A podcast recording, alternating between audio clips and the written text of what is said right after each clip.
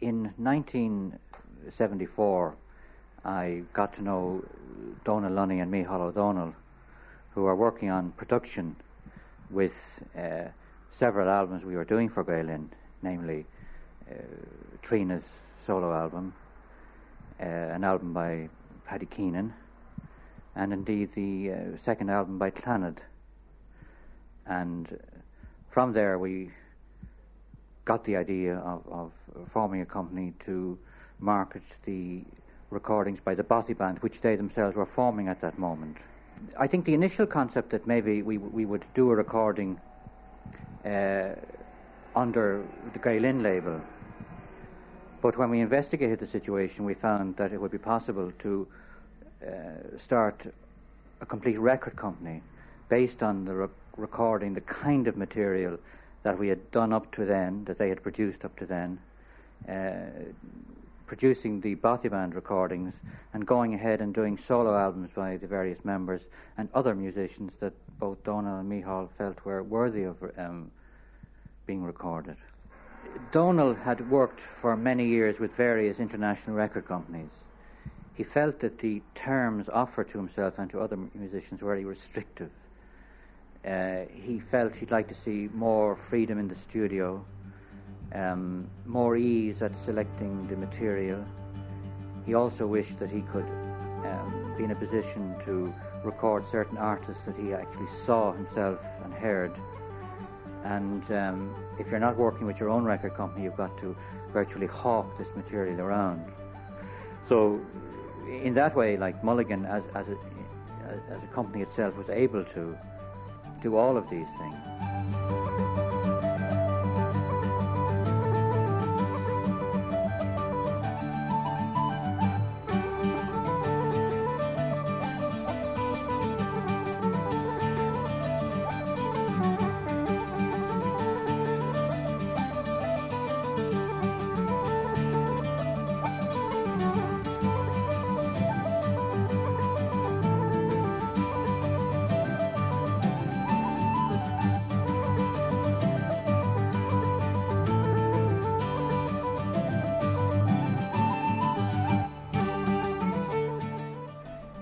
Felt it was a great idea. I mean, I still do.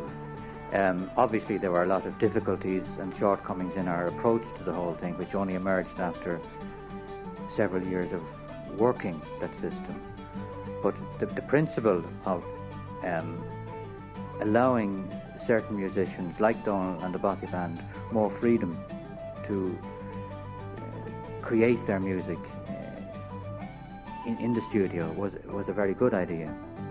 We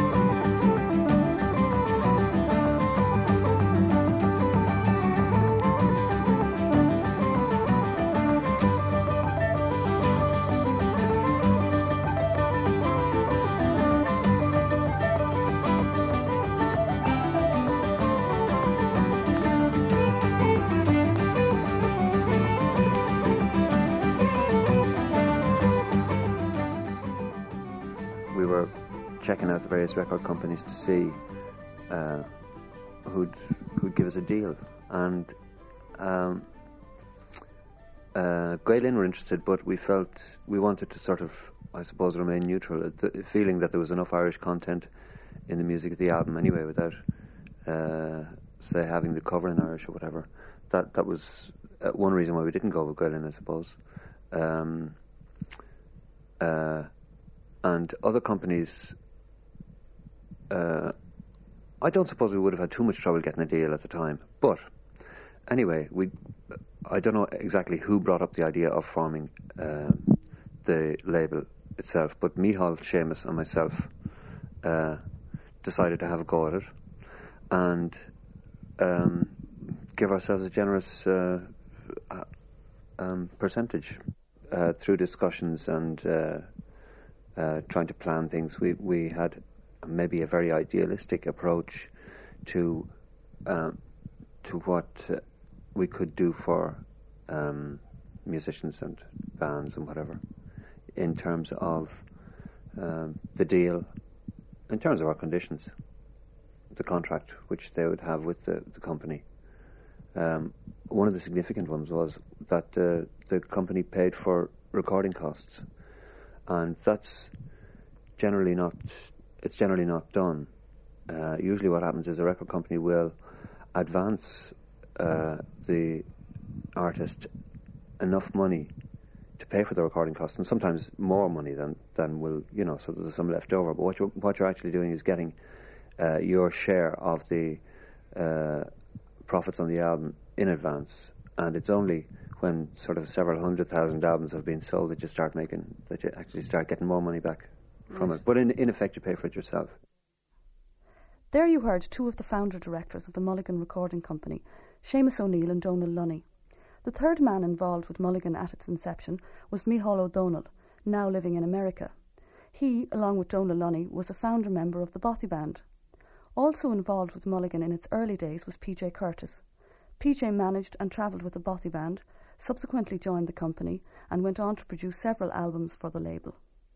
The uh, whole idea about Mulligan was that it was to be um, a kind of a cooperative where the uh, the people that uh, that came along to record for Mulligan would have uh, a, f- a large say in how they presented their sound. So that they wouldn't have some A and man coming along to say you have to record in this studio, you you have to record with these musicians, uh, and that at the end of the day that they had artistic control taken away from them, which most artists that record for the major labels at the time, uh, or even the minor labels in Ireland, had little or no say in the final product, and that the whole idea, the philosophy behind Mulligan was that the artists should have some say in the final product, which after all they were the ones that were creating the music, and so um, the idea was that that Mulligan was there uh, as, if you like, um, an instrument by which uh, the artists could have a lot of say in the production of their own material, uh, both pre-studio and in studio, and then that Mulligan would release the, the albums, and that uh,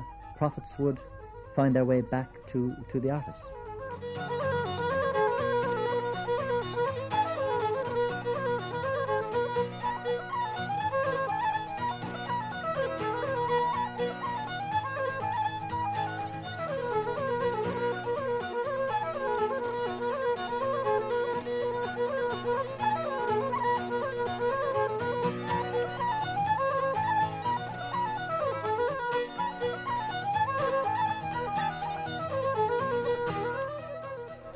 Contractual situation was also uh, constructed in favour of the artist rather than the record company. And um, could you explain how that is? How that was the case? Well, it's it's probably difficult to explain in as much as the it's usually the small print and contracts that are the most um, devastating um, as far as artists uh, go. Um, I, th- I, think the main difference was I- in the interpretation of the contracts.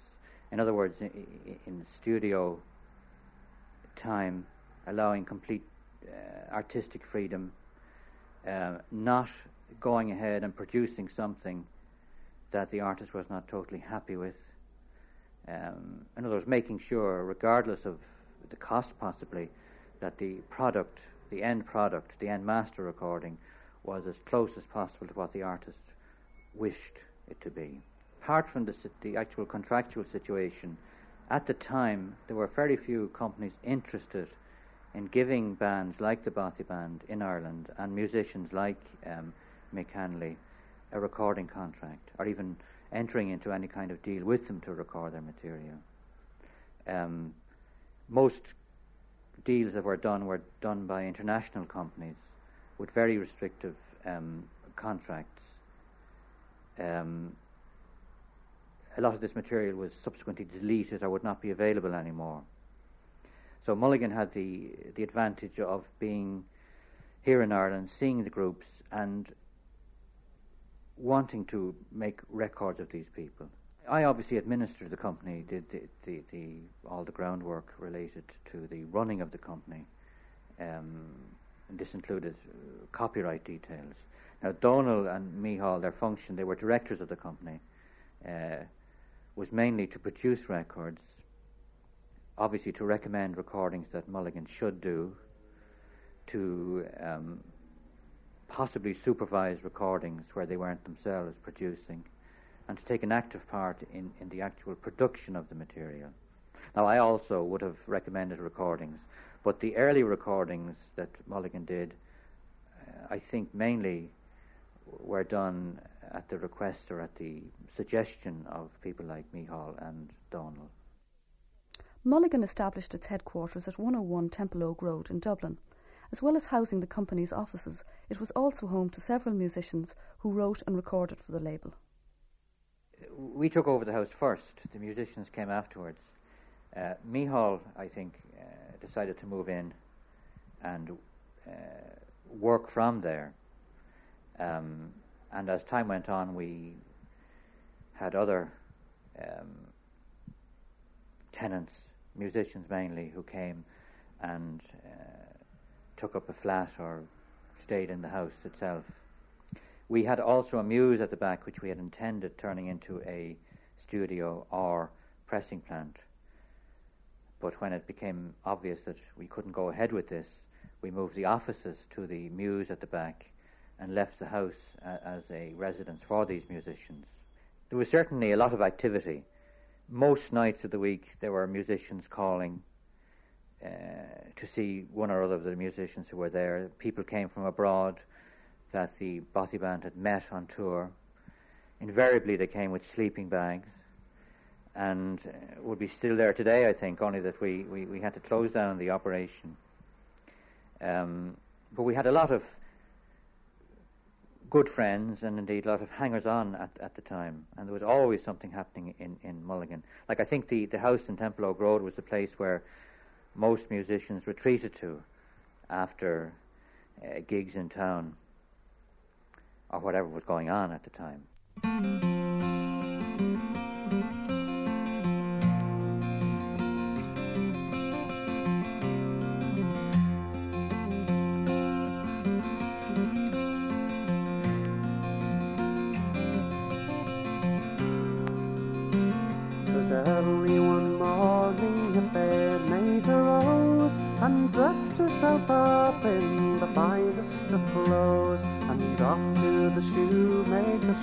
So she goes for a kiss in the morning early.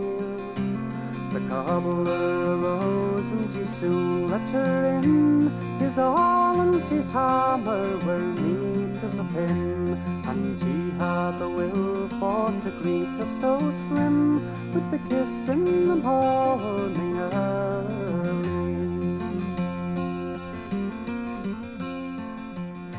Micheál vacated his flat and I moved in, and I lived there for about, I think it's about a year or something, like two years.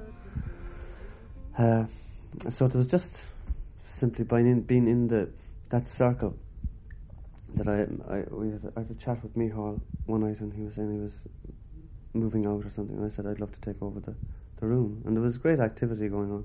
Like there was the place was full of musicians. I think Red Peters was in downstairs. Kathy Moore was living there, and she was doing batiks, and she was part of the Pumpkinhead. Um, who else was there? Oh, PJ Curtis was living there. Uh, Jimmy Faulkner. Uh, PJ had a great, all his music there. So it was a hive of activity. There was always something happening. It's very hard to get to bed in the house. I remember one master session there of Paddy Glacken and Paddy Keenan, which went on to tape and uh, which got was stolen. That was the best session I was ever at. I'd say. I certainly would would have spent a, lot of time up there. Yeah, sort of visiting there, t- uh, talking to say well, like when Micheál was living up there, and there were a lot of sessions there at night. PJ Curtis lived there.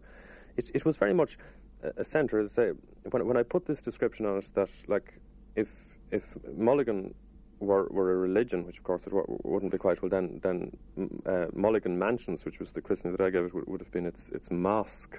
The, the whole thing about Mulligan was that uh, the offices uh, were yes in 101 Templeogue Road.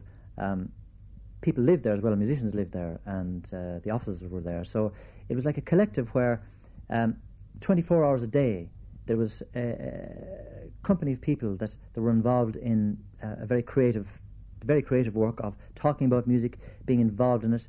Uh, so it wasn't just like going into an office nine to five. It was a 24 hour. You lived there too, didn't I, you? Yes, I lived there. And In fact, it was amazing. I remember at one stage in the basement, um, Red Peters was living downstairs. Jimmy Faulkner, who's now at Hotfoot, he was living downstairs.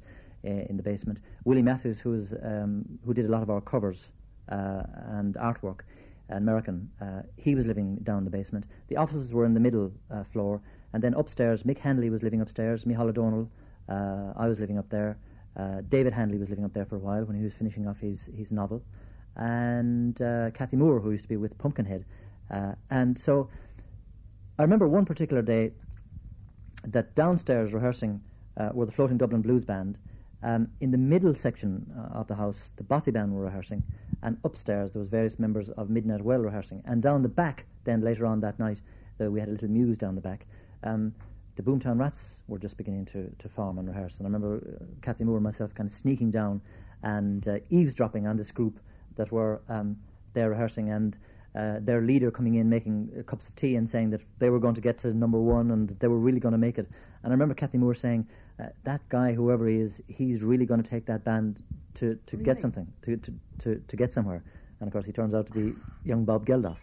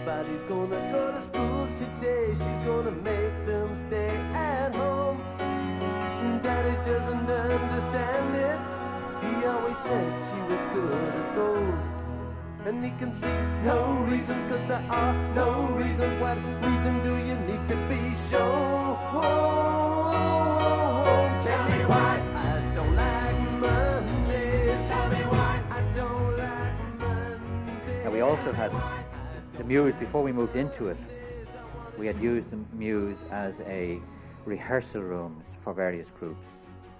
And that was where we came in contact with Bob Geldof and the Boomtown Rats. Tell me a bit about that. Well, I had been asked if I could make the place available for rehearsals for the band because they were finding it difficult getting a place that was quiet in the first instance for them, and also that it wouldn't their music wouldn't be intruding and annoying neighbours.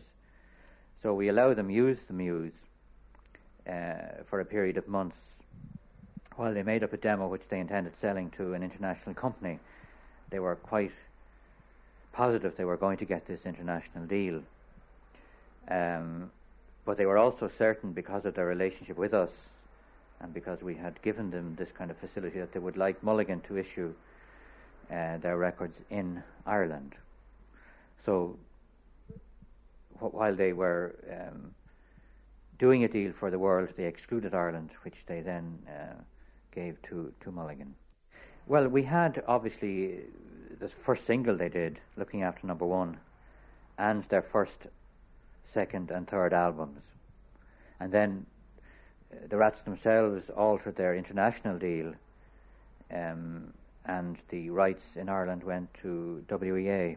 With a group like the Rats, a lot of money is required for promotion, and uh, while singles like um, I Don't Like Mondays sold in excess of 40,000 copies, uh, we still lost money on that because there was so much money spent on promotion um, that we ended up, I think, in the end by having lost money on, on the deal. You do have to have world distribution to be able to get some money back out of a, uh, an act like the, Bar- the Boomtown Rats. Again, if you look at the catalogue, there's everything from, from rock to, to just what is completely straight traditional. That was Bobby Casey's one.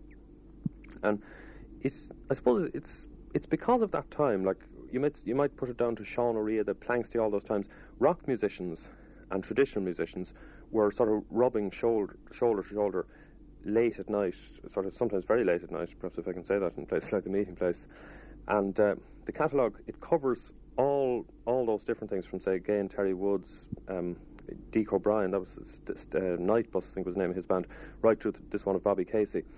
And uh, Micheál's idea, I think it was, was that there would be a section of the catalogue devoted to just pure traditional music. A very good idea, but I don't think there was any other records besides this one, which, which was the one that I did, uh, Bobby Casey's one.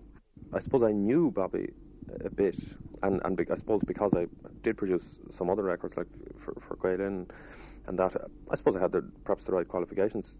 It involved talking to him, arranging a date. We recorded in Harry Bradshaw's house, which is probably a good idea because, you know, if you're doing it in a studio, you're talking about, I don't know, well, 30 or 40 pounds an hour, but uh, Harry would be much more flexible about what time, but yes, he had equipment, etc., etc., that made a, a made a, very good record, and like perfect, perfect sound quality, and that just what you need, and maybe that informal atmosphere, which you know some tra- traditional musicians like that. When they go into a, a big place like Windmill, that they feel slightly intimidated if just by something that looks like the, the, the cockpit of an aircraft. He had a long lineage from from West Clare. I think his father was a man called Scully Casey, who had a lot of music that only is, is was found down there, and that's in the tradition of sort of Garrett Barry, Willie Clancy, uh, John Kelly, that, that particular region music, which is a strong one. And Bobby has been in London for 30 years, but when you listen to him play, you, you hear all of West Clare. So he's very authentic. He has the, the, those tunes from there, and he is a very good player.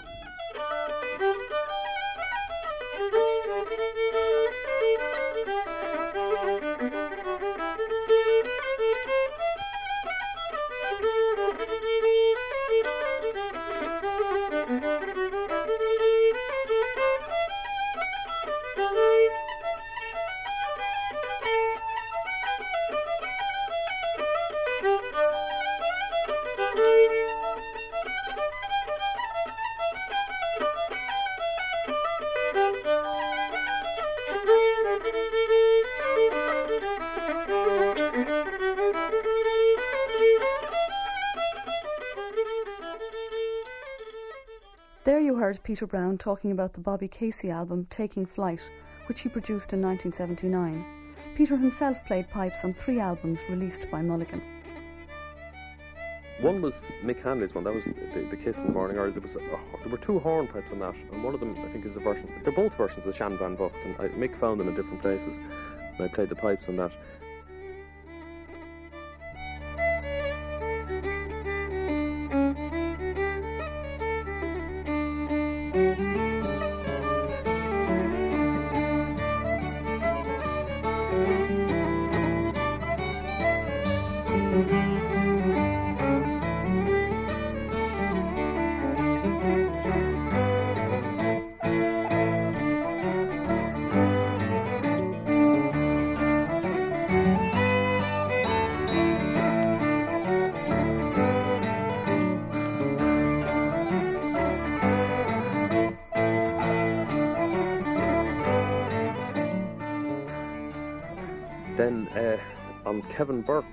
Album, If the Cap Fits, uh, there's a big long track of 15 or 16 reels, which I remember, uh, it doesn't have any title at all. I remember calling it the, the Loneliness of the Long Distance Fiddler because it goes on for 16 minutes.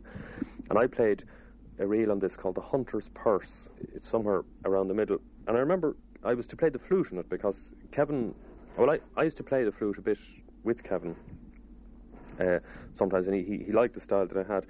But when I came in that night, I had the pipes case with me, and I said, "Can I just try the pipes on it?" And he said, "Oh yeah," and I did it, and it, it worked really well. Uh, because I remember afterwards, Kevin said in, in, that accent that he has, somebody said, uh, "Yeah, this is really going to become a record now," or something like that.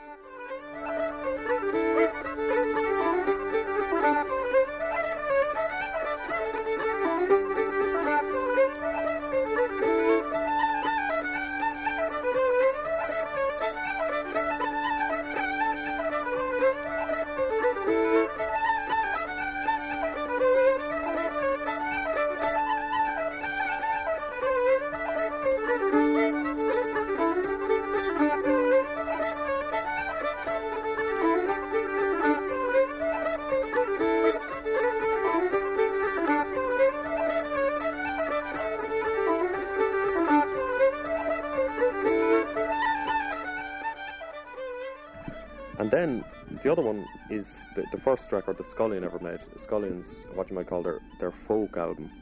Uh, and on this, I think I played on about three or four. I played the whistle on some and the, the flute on, on another one called Domes, I remember.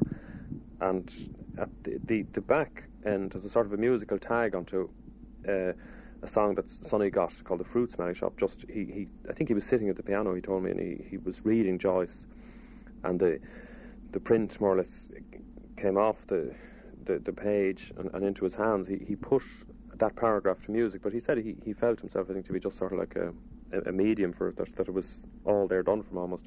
At the back end of that, there is uh, a piece of music with with the pipes and the, the saxophone together, and we, we seem to think that that was the first time that the pipes and the saxophone were, were ever matched together. Not not the last, obviously. And I can remember this much about it: that Sonny, the, the pipes piece was laid down, and Sonny then was doing the sax as it were to sort of answer it and sort of weave round it. And he he did it once or twice, and it was okay. And he came out and he listened. I think he didn't like it. He went back in again, and he did what was a brilliant one. And everyone was saying, "Well, well, that is it."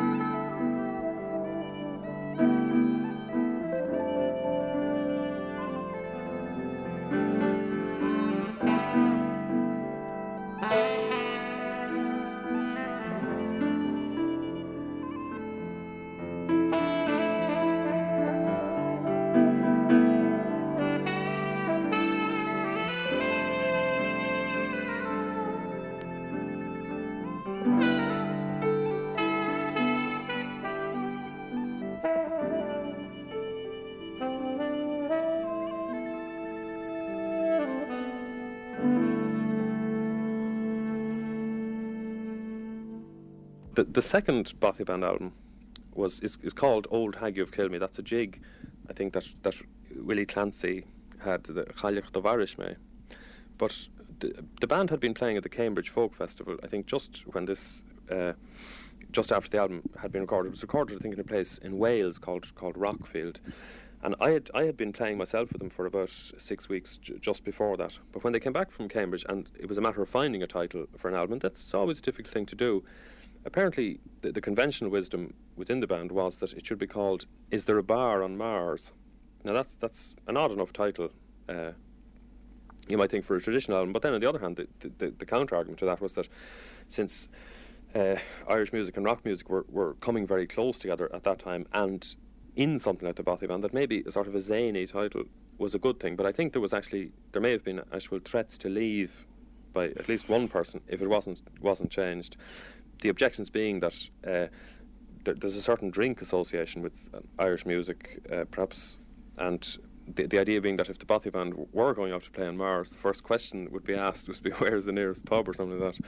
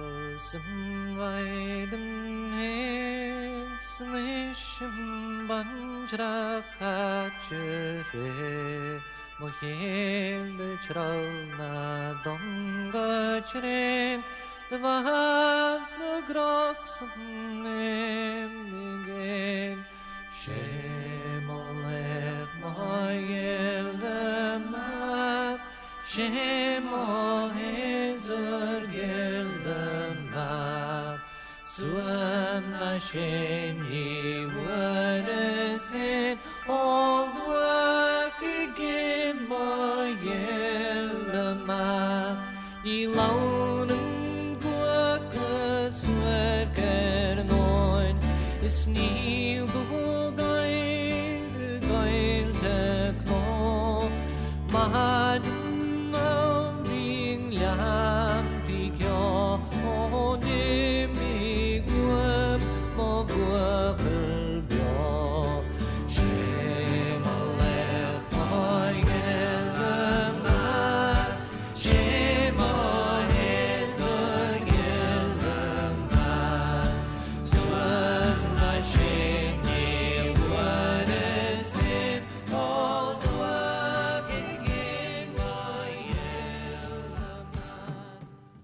Within a few years of setting up, Mulligan had built up an impressive catalogue of records which represented the best of Irish contemporary folk and traditional music.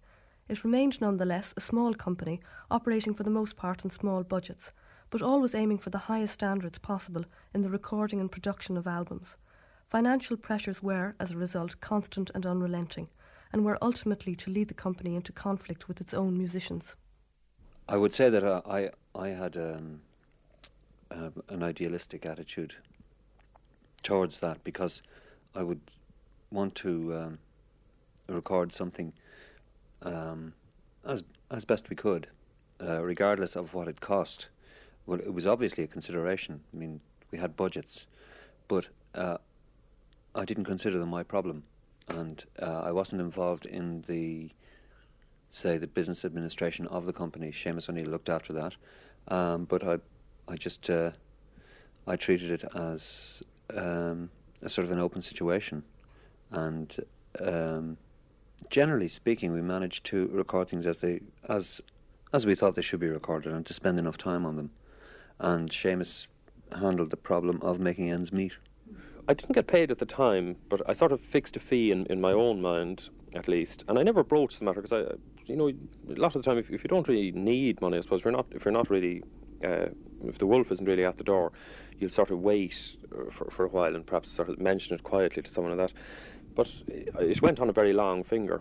So I remember I, I left RTE, I went to to London. I was living there for a while, and from London I decided to go to France, and I had no money at all.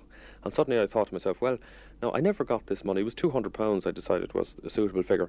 So I sent a letter uh, to Mulligan to Seamus O'Neill and said, could you send over this now because I'm really, uh, you know, I, I, don't have a lot. I'm skint.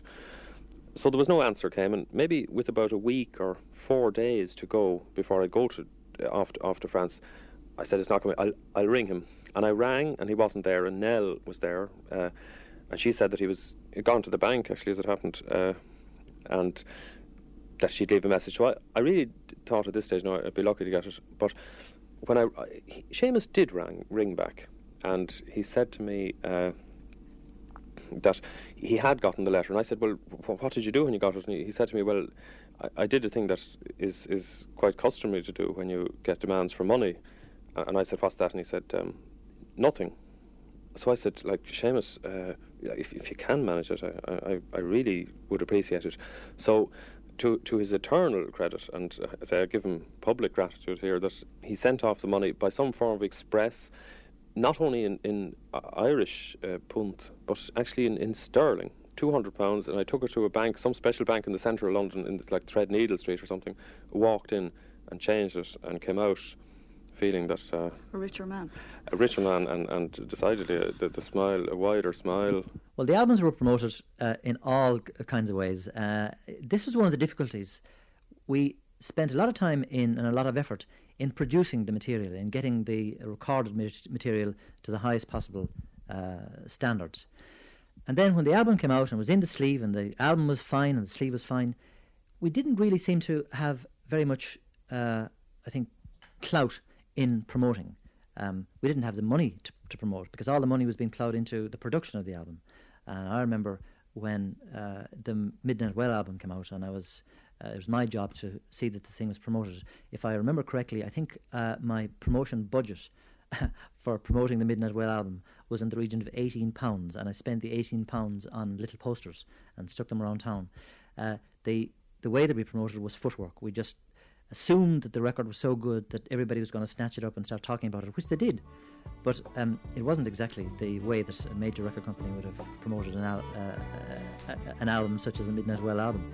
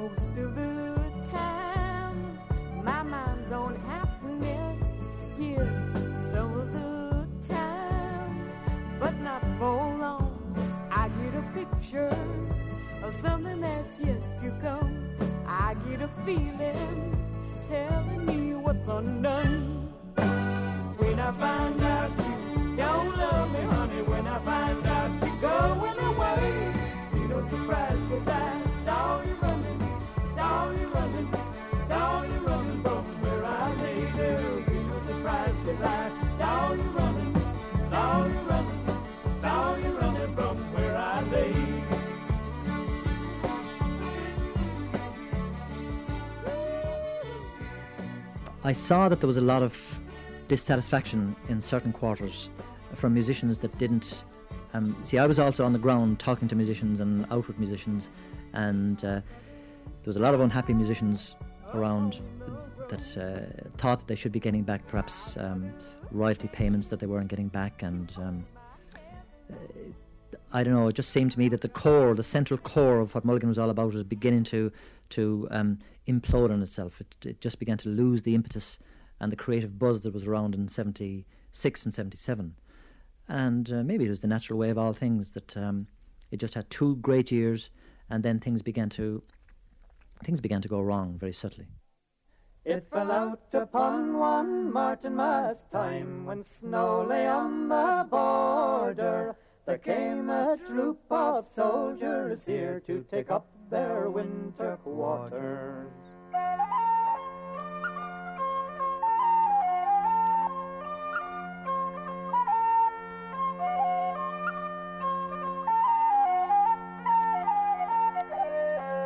And they rode north and they rode south and they rode o'er the border and there they met with a nice little girl and she was a farmer's daughter.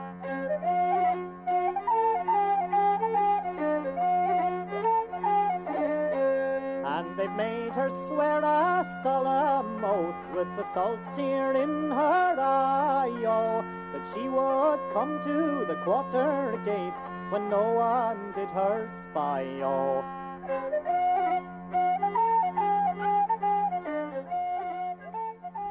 I have absolutely no regrets. I, I do regret. I don't regret it, but I do. I'm, I'm slightly angry about the fact that I've received no statement or royalty from Mulligan in at least six years. Um, it angers me when I see the album on sale um, through Polydor here or through Green Linnet America. It angers me to think that it's an ongoing situation that I'm not going to get any money. Seamus's big thing was to build up a catalogue. That was the first thing to do was to build up a catalogue. Didn't like put all the money into into uh, material, which he did very well. Um, but I think a lot of the albums which sold, for instance, like the Bothy Band albums or the album I made with Paul Brady, very much supported other records which, um, as somebody said the other day, appeared without trace. But I don't think you could call it a musician's company when nobody got their just dues from it. It was nice. Had it had it been a success and had it been run correctly, then it would have been absolutely great. It would have been perfect. I do remember from a very early position, even before the company was set up, there was talk about buying um, studio equipment and having its own studio, which at the time seemed a lofty and fine idea, but in retrospect was perhaps a symptom of the uh, the lack of reality on which it was founded. You know. By 1980, Mulligan was receiving financial assistance from the Arts Council. Paddy Glacken was traditional music officer for the council at that time. I think the standards that um, Mulligan set, I think, uh, were particularly high. That's reflected, as, I suppose, in records like the Bothy Band records. And uh, I think overall, I think it was a very, very worthwhile venture. I think it's a pity, though, that the the artistic standards weren't matched by the business standards. It got itself into situations which it just couldn't um, cope with. Uh, I think it overestimated the market for traditional music, and uh, I think that um, the company got itself involved in, in, deals which it wasn't able to um, uh, to honour. Well, we looked into their sales, obviously, because uh, because uh, again of the arrangements which Mulligan had entered, entered into with the council. Um, the sales were, were not good, but then again, you know, they weren't good for the Irish for the, for, for, for records in general, and uh, I think basically what happened is that, as I said earlier, I think Mulligan just overestimated the size of the market. Well, there was a certain ideal involved insofar as they were trying to achieve the highest uh, artistic standards, and in some the, in, in, the case of the Bothy band, I think they did achieve that, but obviously to the detriment of the business side of things. I think it just goes to prove that musicians are notoriously bad business people. And I suppose the fact that Mulligan still exists today, that the company hasn't gone into liquidation, that it's still there, um, is evidence of the fact that, that we have managed to override most of these problems. Um, I say we're there today. We, we haven't obviously done any production in the last three or four years, but we hope to get back to doing this uh, in the not too distant future. Oh, what what is in the future for Mulligan? What- What kind of a company will it be? Well, I, I would think obviously on the same lines as it was originally, with a view to recording uh, the kind of music we had done in the, in, in the beginning, specialist music, um, music that doesn't have a high commercial um, element to it. But obviously, we will take the mistakes we had made and look at them very carefully and make sure that it, it doesn't happen again. Um, these obviously would be in the realms of overspending on uh, production, getting involved in in recordings which, at the end of the day, we weren't able to use for one reason or another, due to temperamental artists or whatever else. Um, I think we will make sure that whatever we get involved in, wherever we invest our money, that at the end of the day we will have a product which we can sell. if you take out the albums and listen to the to the albums that Mulligan produced, um, they're still the the cream of uh, that seventies period. And I think that it was a one-off experiment. I, can't see it working uh, under present-day conditions. You know the the way the economy is, and uh, people's minds are are in a different space at the moment. Um, I think it was just one of those rare occurrences that happened. Uh, at it was the right time, the right place. There was the right mixture of musicians, the right feelings amongst musicians, the right um, energies were being released, the right creative energies, the right uh, uh, ideas all came together and, and worked. Well, I would think that it was probably one of the foremost Irish labels that existed from 1975 upwards to uh, 1980. Uh, I think the quality of our productions, our presentation, and the the content of the catalogue um, was hard to surpass. And I think it also inspired a lot of other record companies to follow suit and to get into the same kind of production that we were in in, in those years. It also inspired, I think, international companies to look more closely at uh, Irish music um, and to produce some very fine records from it. I went through periods of resentment, I suppose, at the fact that uh, that things hadn't that, that it wasn't more successful financially, and that uh, in the end I didn't really make any money out of it, uh, having put a lot of time into it. But uh, the the payoff is the the music and the fact that it did add a certain impetus to uh, the development of Irish music recording at the time, and and may have influenced the situation as it is today, which is very good. It do, it doesn't look uh, as likely to happen again now, but uh, that's not to say that that it won't. I think that uh, Dublin is becoming a centre of music uh, in world terms. There's no doubt about that. Um, like the, the quality of the studios that are here now are equal to none. You know, I mean, they're second to none, really. And uh, there are many alternatives for people who come here to record. Uh, I think that given the quality of studios that are around and the the life that's in, in the recording business at the moment, that it is possible that something like that might happen again. It depends really on what kind of focus uh, comes on Ireland as a source of music in world terms, but it could happen.